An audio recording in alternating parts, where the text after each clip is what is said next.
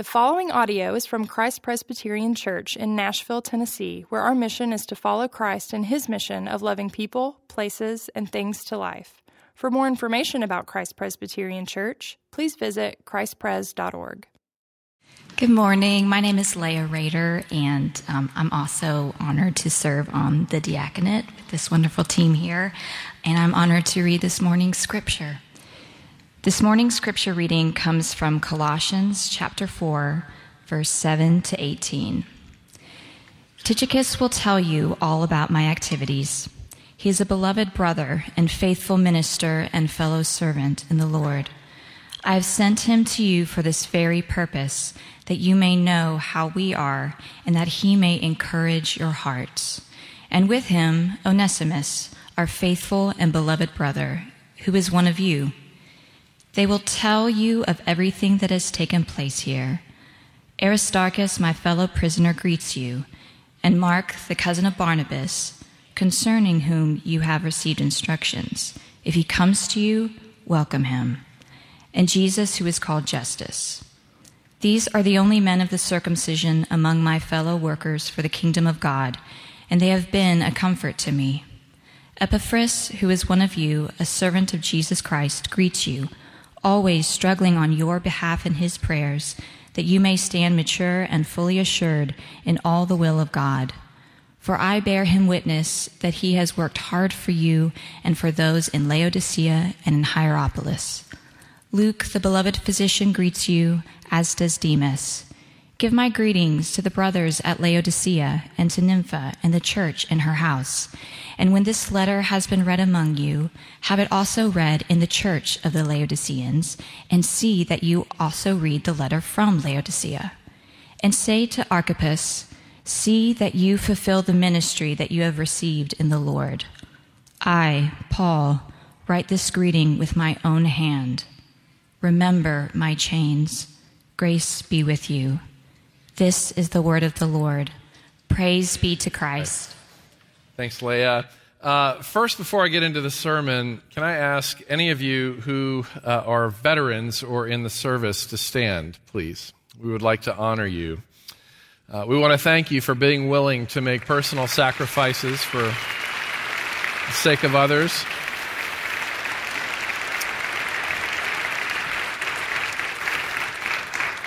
Grateful for you all. I realize we're two days uh, past Veterans Day, but church didn't meet on Friday. So, um, before we get into the sermon, also just want to um, uh, let you know that we've got an exciting uh, staff related announcement that we're going to make next week. So uh, be here for that, and uh, I'm just going to let you sit with that and, and wonder uh, until next week. But I'll start with this. Uh, one of the major emphases uh, at Christ Pres, really the major emphasis, emphasis is uh, that we esteem the entire Bible. Uh, we think it's God's Word. Uh, we think it's inspired. We think it's perfect. We think it's inerrant and infallible uh, in especially its original Hebrew and Greek manuscripts from which we get translations like the one in front of us. That includes those parts of the Bible that give us long lists of names. And, you know, we may look at a passage like this and think, what, what is there to say from a list of names? And I, I hope to convince you in the next few minutes that, that even those lists, uh, just like the book of Leviticus, uh, just like those obscure uh, seeming texts about Old Testament sacrifices and, and rituals and symbols, they're significant. All scripture, uh, this same writer says later, all scripture uh, is profitable for teaching, correcting, rebuking, and training in righteousness, that the man, woman, or child of God may be thoroughly equipped for every good work. So, um, so about the long lists of names, uh, I'd wondered why on earth God would give so much press to lists of names, especially ones that included people that we know nothing about. And then one of our seminary professors at Covenant Seminary in St. Louis gave a sermon in chapel once. His name was Jim Hatch. And the text was this Cosam. That was it. That was the whole text. Open up the scriptures. Our scripture reading today is Cosam, the word of the Lord. Thanks be to God. Uh, Cosam is listed in Jesus' ancestry. And what's unique about him is that we know nothing about him except that he is listed in Jesus' ancestry. And Dr. Hatch's point was this that in the eyes of God, there is no such thing as a disposable, forgettable human. You know, the late Francis Schaeffer titled one of his books, No Little People. No little people. Those that the world may ignore, God will not. In fact, those that the world tends to ignore tend to be the kinds of people that God gives his most um, you know, undivided attention to. And so here we have the Apostle Paul finally recognizing that. What do I mean by finally? Well, if you know anything about the biography of the Apostle Paul, he had once been Saul of Tarsus. And like the Grinch, his heart was closed to every kind of person except his own kind. He talks about that at the end of his life uh, when he writes to a young protege named Timothy. He says, he says, I'm the chief of sinners. I was once a blasphemer, a persecutor, and a violent man. He was wildly exclusive. He was elitist. He was a religious extremist. And he closed his heart to every kind of person except his own kind. Because perhaps also like the Grinch, he had a heart, at least at that time, that was two sizes too small. But when Jesus changes him, the same thing happens to him as happened to the Grinch when he discovered the joy of Christmas. His heart was enlarged, and he recognized that to follow what Jesus called the narrow path will necessarily lead you to a wider, broader embrace of others. And Paul is exhibit A for us uh, in this, our last text uh, that we're going to be uh, studying from Colossians. So, three, three points or three headings I'd, I'd like to run through with you. First, the rabbi stuff. Secondly, the other stuff. And finally, the most easily forgotten stuff. So, the rabbi stuff. Uh, I've shared this before uh, with our community here at Christ Pres that, that the ancient rabbis, especially of the school, uh, the type of school that Saul of Tarsus, the former uh, rabbi, had come from, prayed this prayer on a regular basis in the temple Thank you, my God, that I am not a Gentile, a woman, or a slave. Amen. So, we have a closed heart. Racially closed, closed with, closed, closed with respect to gender, closed with respect to class. That's where he came from before he met Christ. So let's go through those three things one by one. Race. Thank you, my God, that I'm not a Gentile. And yet, here in this text, among those that Paul mentions positively as part of his community, as part as, as being among his fellow servants include Gentiles. There, there, are both Greeks and Jews that that he mentions here, and the mention of each one of those at this stage in his life is evidence of a heart that's been transformed by Christ in different ways. First, the, the Gentile mentions. So C.S. Lewis wrote, uh, I think it was in the Four Loves, about uh, an inner ring uh, mindset that many of us have, where, where we, we essentially hive ourselves off into clothed, closed communities and echo chambers that include only people who think like us, uh, vote like us, make the kind of money that we do, live in the same kind of neighborhood that we do, work in the same kinds of organizations we do, etc. The inner ring mindset. This defined Paul's former life. And we see in Luke chapter 9 that this was even something that the disciples of Jesus uh, hadn't gotten rid of um, completely the inner ring mindset because Jesus takes them through Samaria. Uh, you know, and to the Jewish community for decades and centuries, the, the Samaritans were this despised people group. They're the untouchables. They're the people that you didn't want to be around, a lot like the Samaritan woman at the well. And, and one of the disciples suggests, hey, as long as we're in Samaria, Lord, how about you call fire down on these Samaritans so we can watch you burn them to smithereens? That would be fun. Wouldn't it? That would be something that God wants, right? And it says that Jesus rebuked not the Samaritans, but his own disciples for that inner ring, violent mindset. So it's a surprise here that somebody like the Apostle Paul, who'd come from that school, is, is, suddenly you know, opening his heart to all kinds of Gentiles, including the recipients of this letter, the Colossians. But it's also quite miraculous that Paul still has room in his heart for Jewish people. Why? Because ever since Paul had bowed the knee to Jesus Christ, and become a disciple, an ambassador for Jesus Christ, he'd become rejected and shunned and run out of the temple by the people that he grew up with. They rejected him because he was now with Jesus.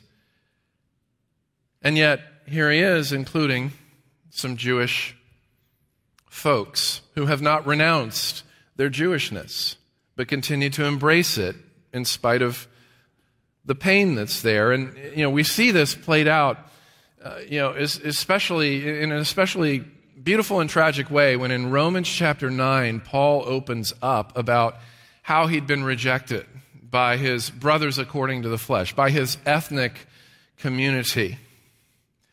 And he shares his grief of the loss of that community. And, and then he, he talks about the extent of the love that he still has for them to the point where he says, If I could, I would be accursed so that they could know Christ. I wish that they could know Christ. Like there's no hint of vindictiveness, of retaliation, of resentment, of victimhood. There's no hint of that. His heart remains open even to those who betrayed him. Okay, so how about the gender part? Thank you, my God, that I'm not a woman. A prayer that he used to pray, but prays no longer. He mentions in verse 15 a woman named Nympha.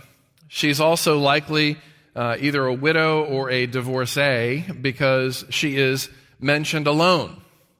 Uh, unlike Priscilla and Aquila and, and, and others who were typically mentioned as couples, whenever a, a woman was mentioned in Scripture, the, the, the, the, husband's name was also mentioned. There's no husband mentioned here. And, and what's significant about Nympha? Well, in those days, in this social climate, women, like Gentiles, like slaves and servants, were considered uh, bottom dwellers on the social hierarchy ladders of the day. Women were considered insignificant.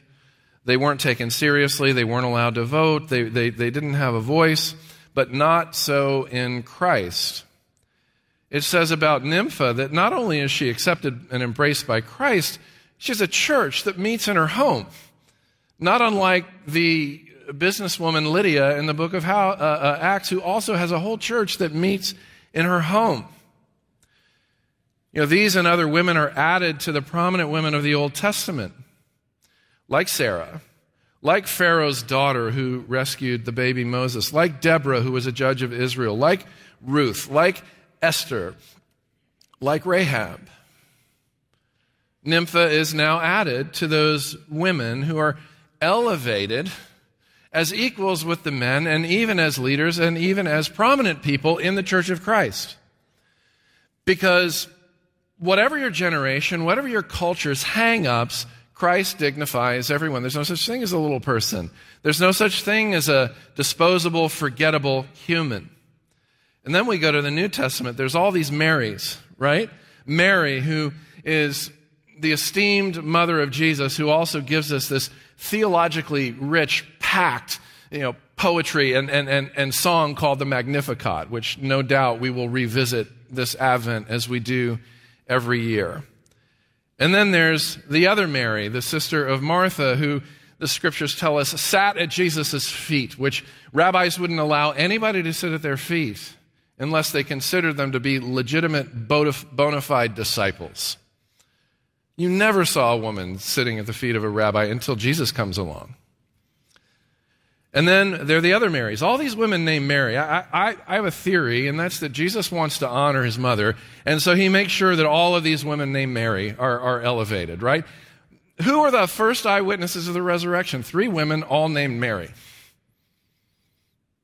They become the heralds. They become the apostles to the apostles. The Lord is risen. And then we've got Phoebe, the, the deacon of the church at Cenchreae. We've got Lydia, who I've already, already mentioned, Anna the prophetess. We've got the women who prophesy in the assembly, according to Paul in his Corinthians letters. In Paul's letters, there are, there are 19 mentions of women in 13 letters. He would have never done that in his former life. But having recognized that all men and women are created equal, his tune is entirely changed. And then the last one class. Thank you, my God, that I'm not a slave, they would once pray. And here he mentions in verse 9 Onesimus. Uh, last year we did a, a series on Paul's letter to Philemon, which concerned Onesimus, who was at the time an escaped slave that Paul had, had led to Christ uh, you know, as he was on the run. And he became very helpful to Paul and a servant of the gospel and so on. You can, you can go back and I, I won't rehash that whole series right now, but you can go back and listen to those sermons to learn more about Onesimus and Philemon. But we're talking about somebody who was once an escaped slave and now he's elevated uh, to Paul's level of leadership and of dignity and so on. And then on the flip side, he mentions Luke. Verse 14, who's a prominent physician, and also, as we know from the Gospel according to Luke and the book of Acts, a very skilled researcher, and also a historian, and also a very skilled author. What we've got here, just by the mention of these two names, Onesimus and Luke, is, is right in our face from God. Underdogs and elites belong. Underdogs and elites are equal to one another. In fact, it is conceivable that there could be a church where Onesimus is an elder and Luke, the prominent physician, submits to Onesimus, the former slave, and his spiritual leadership as a member of the church. That's how things can work and should work inside the body of Christ, which turns all the world's systems and hierarchies upside down. And to drive the point home for, for the rabbi stuff, I'll get to the other stuff here in a second, but the rabbi stuff, to drive the point home, you know, thank you, my God, that I am not a Gentile, a woman, or a slave. Who are the first three converts? The first three people that the Holy Spirit sees fit to bring into the family of God through faith in Christ in the book of Acts, but a Gentile, a woman, and a slave. The gospel flattens the ground. There is no human who is so significant that he or she is above the status of a servant in the kingdom of God. And likewise, there is no human being so insignificant that he or she is beneath wearing a crown. Psalm 8. What is a human being? You've made human beings a little bit less than God crowned the human with glory and honor. Who are the humans? In the beginning, God made them, he and she. God made them, him and her. God made them male and female. In the image of God, he created them. Equals. So the reason why we sing and will be singing in the coming weeks, let every heart prepare him room, is because his heart, Jesus' heart, has prepared room for every heart. It's the hospitality of Jesus Christ toward the likes of Paul that lead Paul to, to, to hospitality for, the like, for all kinds of, of, of, of humans. Okay, so that's the rabbi stuff. You know, the gospel overcomes a lot of social hurdles, a lot of hurdles of resentment and prejudice and, and victimhood and, and oppression and all, all these things, right? All these trigger words that we hear in American politics that, that, that, that, that, that, that assume that there's no such thing as reconciliation. There's only power and, and, and, and, and there's only, um, you know, lack of power. There's only villains and victims.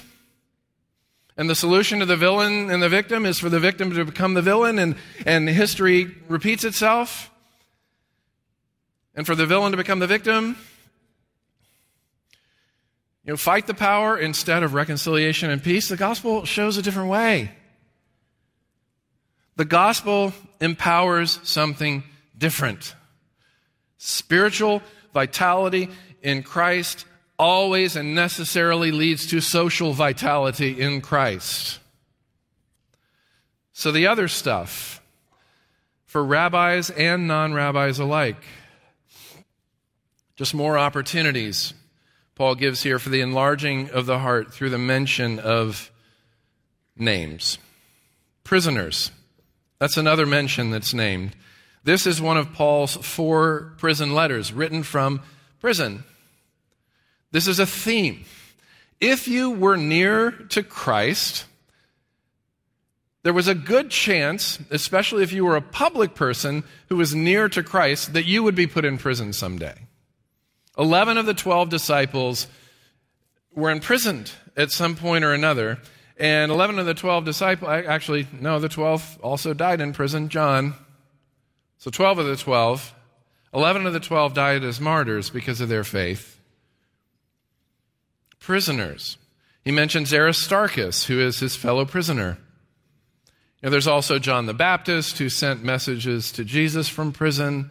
There's Peter and Silas, who sang a hymn in prison uh, in the book of Acts. Prison. You know, in a world at that time where everyone disowned their incarcerated friends and their incarcerated family. Guilt by association, right? So everybody would disown those incarcerated friends and relatives. What does Paul say? Remember my heroism? Remember my insight into the gospel and the things of God. Remember how, how costly my discipleship has been. Those things are all true, but that's not what he says. He says, Remember my chains. Be proud that you're associated with somebody who's got the fi- kind of faith that would put him in prison. Be proud of it. Take pride in it. Prison turns out then and, and in many ways now, to be a theater for God's power and grace. You know, again, Paul's got four letters that he writes from prison. Think about the influence that he's still having over the whole world and over us right now. John Bunyan writes The Pilgrim's Progress. Where did he write it from? Prison. Bonhoeffer wrote some of his best works. Where? From prison. A couple of years ago, um, a man named Anthony Ray Hinton uh, gave a talk uh, from where I'm standing right now about his life. He was a black man who was put in prison uh, for being black. He was falsely accused uh, of a murder that he did not commit. It took 30 years of his life, all of which he spent on death row. And eventually, a, a man named Bryan Stevenson uh, from Alabama, lawyer from Alabama, uh, you know, fought to reopen his case and uh, put the facts in front of the courts, and Hinton was given his freedom back. And when, when Ray Hinton was here telling some of his story, which you can read the whole thing in, in, in his book called The Sun Does Shine, The Sun Does Shine, but, but he talks about how one of his, his cellmates on death row, who was at the cell right next to him, was, was a man who had beaten, stabbed, and lynched a boy because he was black. And that, that's why he was on death row. And, and this man was also, his name was Henry Hayes. He was a son of a leader in the Ku Klux Klan who was taught all of his life to hate people because of the color of their skin. And Hinton describes how his mother had taught him growing up in the name of Jesus that, that we are called not only to love our own kind, we are called to love our enemies as well, just as Christ has loved us when we were his enemies. And so, instead of writing this man off, instead of closing his heart to this kind of man, the likes of whom put him in there and took 30 years of his life from him for crimes he didn't commit, Hinton sought to befriend Henry Hayes, spoke kindly to him, spoke comforting words from Scripture to him as Henry Hayes grew more and more and more afraid of his pending death. And Henry's last words, as they were about to put him to death for his heinous crimes, were these words about Ray Hinton. He said, All my life, my father, mother, and community taught me to hate the very people who would later teach me to love. Tonight, as I leave this world, I leave knowing what love feels like. Because Ray Hinton's heart was not two sizes too small. Somehow along the way, God had, had increased the size of Ray Hinton's heart to, to make room even for Henry Hayes. Prisoners. Secondly, worldly people. Mention is made in verse, verses 15 and 16 of the people at Laodicea. They're mentioned three times here, more than anybody else is mentioned. And so if you go to Revelation chapter 3, you'll see a description of the people at Laodicea, specifically Christians in Laodicea, where it says they're lukewarm, they're nominal, they're Christian in name only, and they're vomit worthy. You know, Jesus says, your, your, your, your boredom with the things of God, your passivity about the things of God makes me sick. But he's not sick against them, he's sick for them. And here we have Paul not writing off the Laodiceans any more than Jesus wrote off the Laodiceans, because it's the Laodiceans to whom Jesus says, Behold, I stand at the door and knock. If anyone will open to me, I will come in and eat with him and he with me. And then he also mentions in verse 13 the city of Hierapolis. This was a hub for the worship of false gods, of idols, especially Apollo, Leto, and Pluto. They'd forsaken the living God, and, and, and, and yet Paul's holding out hope. He's not reducing them to their, their very worst features, but rather he's elevating them to the very, their very greatest potential in Christ and through Christ. So here's a, a quick pop quiz for you. How far do you have to go to become beyond the reach, completely beyond the reach of the love of Jesus Christ? It's a trick question. You cannot get far enough away to be beyond his reach. The 139th Psalm asks this question Where do I go to flee from your spirit? And the answer is you can't get away from his spirit. You know, David Filson, Pastor David Filson often talks about how grace is on the chase, right? Surely goodness and mercy, it says, in the Psalms will follow me all the days of my life. It's not you who follow Christ. It's him who follows you. The only reason why you follow him is because he follows you all of the days of your life. In the same way that he followed Saul of Tarsus all the days of his life, even on that road to Damascus, that murderous road where he intercepts him. Don't fool yourself into thinking that you're some kind of choice person. No, you're a chosen person. Not because of anything good in you, but because of the swelling love of the enlarged heart of God toward you, having nothing to do with any merit or resume or morality or better thanness or elitism that you bring to the table. You're no higher than a prostitute. You're no higher than a bottom dweller. The saddest, most, most pathetic place to be as a human being is in the place of pride to think that it's, it's somehow because you're so special that God just couldn't resist you. Well, He couldn't resist you. But not because of your merit, but because of His own swelling heart, even toward betrayers, which is our next example. Verse 14, he mentions Demas. Later on in 2 Timothy, Paul will mention Demas again in this way He has deserted us. He has deserted the faith. Why wouldn't Paul go back to his letter of Colossians and edit out Demas? Because we, we want to keep the story clean. We don't want sketchy people like Demas, you know, to, to tarnish the story of the power of God and the grace of God with their betrayal. Maybe Paul had his own former, former betrayals in mind, or maybe he had the Gospels in mind. You know, in the Gospels, the Gospel writers, they can't bring themselves to call Judas anything but the betrayer. That's, that's the word, that, that's the, the phrase, and, and that's true. Judas betrayed the cause, he betrayed the people, he betrayed the Lord. But what's the last word that Jesus uses in reference to Judas? Friend. As Judas is in the act of betraying him and betraying all that is good and beautiful, Jesus says, Friend, do what you came here to do. Why would Jesus have warmth in his heart even toward the one that the Bible calls the son of perdition? It's because of what it says in Ezekiel chapter 33. I know you read that book all the time, and so you know exactly what it says there. It says, God takes no pleasure in the death of a wicked person. He takes no pleasure in the death of a wicked person.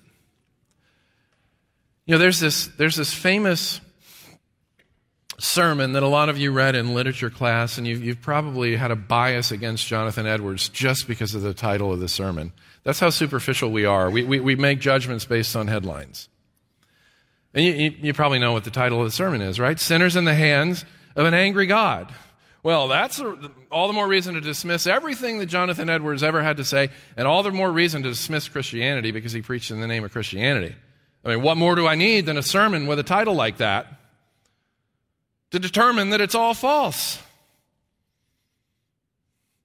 What people don't know about this sermon is that it's filled with mercy, including the posture of Jonathan Edwards when he preached the sermon, where he was filled with tears of compassion as he held out to people the truth that yes, Jesus is a lion who has teeth. He has teeth. And he bites really hard on the head of pride and self sufficiency and godless demeanors. He has teeth, he's fierce. But that didn't cause Jonathan Edwards to strut, it caused him to weep, even as Paul did for his fellow Jews who did not know Christ. But this same sermon from Edwards also talks about how Jesus is a lamb who's tender, who rescues us from the lion's teeth if we would but come. Even betrayers. There's room. People with an uninteresting story, like Tychicus, verse 7, a beloved brother, faithful minister, fellow servant. Nothing spectacular there, no, you know, radical, you know, drug addicted conversions to sobriety, etc. Just, just a beloved, faithful servant. And then Epaphras in verse 12, again, a servant of Christ Jesus who prays and loves the local church. Sounds pretty boring, doesn't it? So, as someone who did not come to know Jesus Christ until I was 21 years old, let me tell you, is the most exciting testimony I could ever imagine. If I, I often fantasize about how f- much further along I would be in Christ had, had I been told the gospel when I was five instead of when I was 21. Had I had those, those extra 15 to 20 years of sanctification and of hearing scripture and of knowing grace, maybe I would be further along, maybe even much further along than I am now. Don't ever dismiss an unspectacular story. It's the story we pray for our children at baptism. May they never know a day where they don't know Jesus, and then we treat the testimony as boring when it happens. It's a thrilling testimony. It's a remarkable testimony of the power of God. Who else could keep a violent sinner in Christ from cradle to grave? It's the furthest thing from boring. We are all the Apostle Paul. We are all blasphemers and persecutors and violent people, seeds in our heart of adultery, seeds in our heart of murder, seeds in our heart of the very worst imaginable things. I love and hate that last line of the Sufjan, Sufjan Stevens song about John Wayne Gacy Jr., who buried his, his serial killer victims under his own floorboards and Sufjan gets you at the end. He comes in through the side door. He says, In my best behavior, I'm really just like him. Look beneath the floorboards of the secrets that I have hid. That's you. That's me. And, and, and any God who could, who could keep anyone from that for a day, let alone for a lifetime, is the kind of God who might even have the power to speak a universe into existence with his words. There's no such thing as a boring story. Unreliable people. John Mark, mentioned in verse 10, famously rejected in Acts chapter 15 by the Apostle Paul because John Mark had waffled. He'd been fickle about whether or not he was going to be on the mission of God with these courageous servants, and he bowed out, and Barnabas wanted to bring him back in. Barnabas, the son of encouragement, and Paul said, No, no second chances. But somewhere along the way, Paul changed his mind, right? Because here he is commending John Mark, who would eventually be the one to pen Peter's gospel, which we know as the gospel according to Mark. And then finally, the most easily forgotten stuff. You know, John Stott writes this How dare we reject a person whom God has accepted? Indeed, the best way to determine what our attitude to other people should be is to determine what God's attitude to them is. It is safe to treat others as we'd like them to treat us, but it is safer still to treat them as God does. So, so what's the one remaining type of person that it takes radical transformation to embrace them? It's the one in the mirror. And we see Paul doing this. Paul, who says at the end of his life, I, I'm the chief of sinners. I was a blasphemer, a persecutor, violent man. There's so much reason for Paul to hang it up. So much reason for him to heap shame upon himself. And yet here he is saying, Remember my chains, y'all. Remember my chains. He was harsh toward Mark. And now he's saying, Welcome him. This from a man who previously didn't welcome John Mark.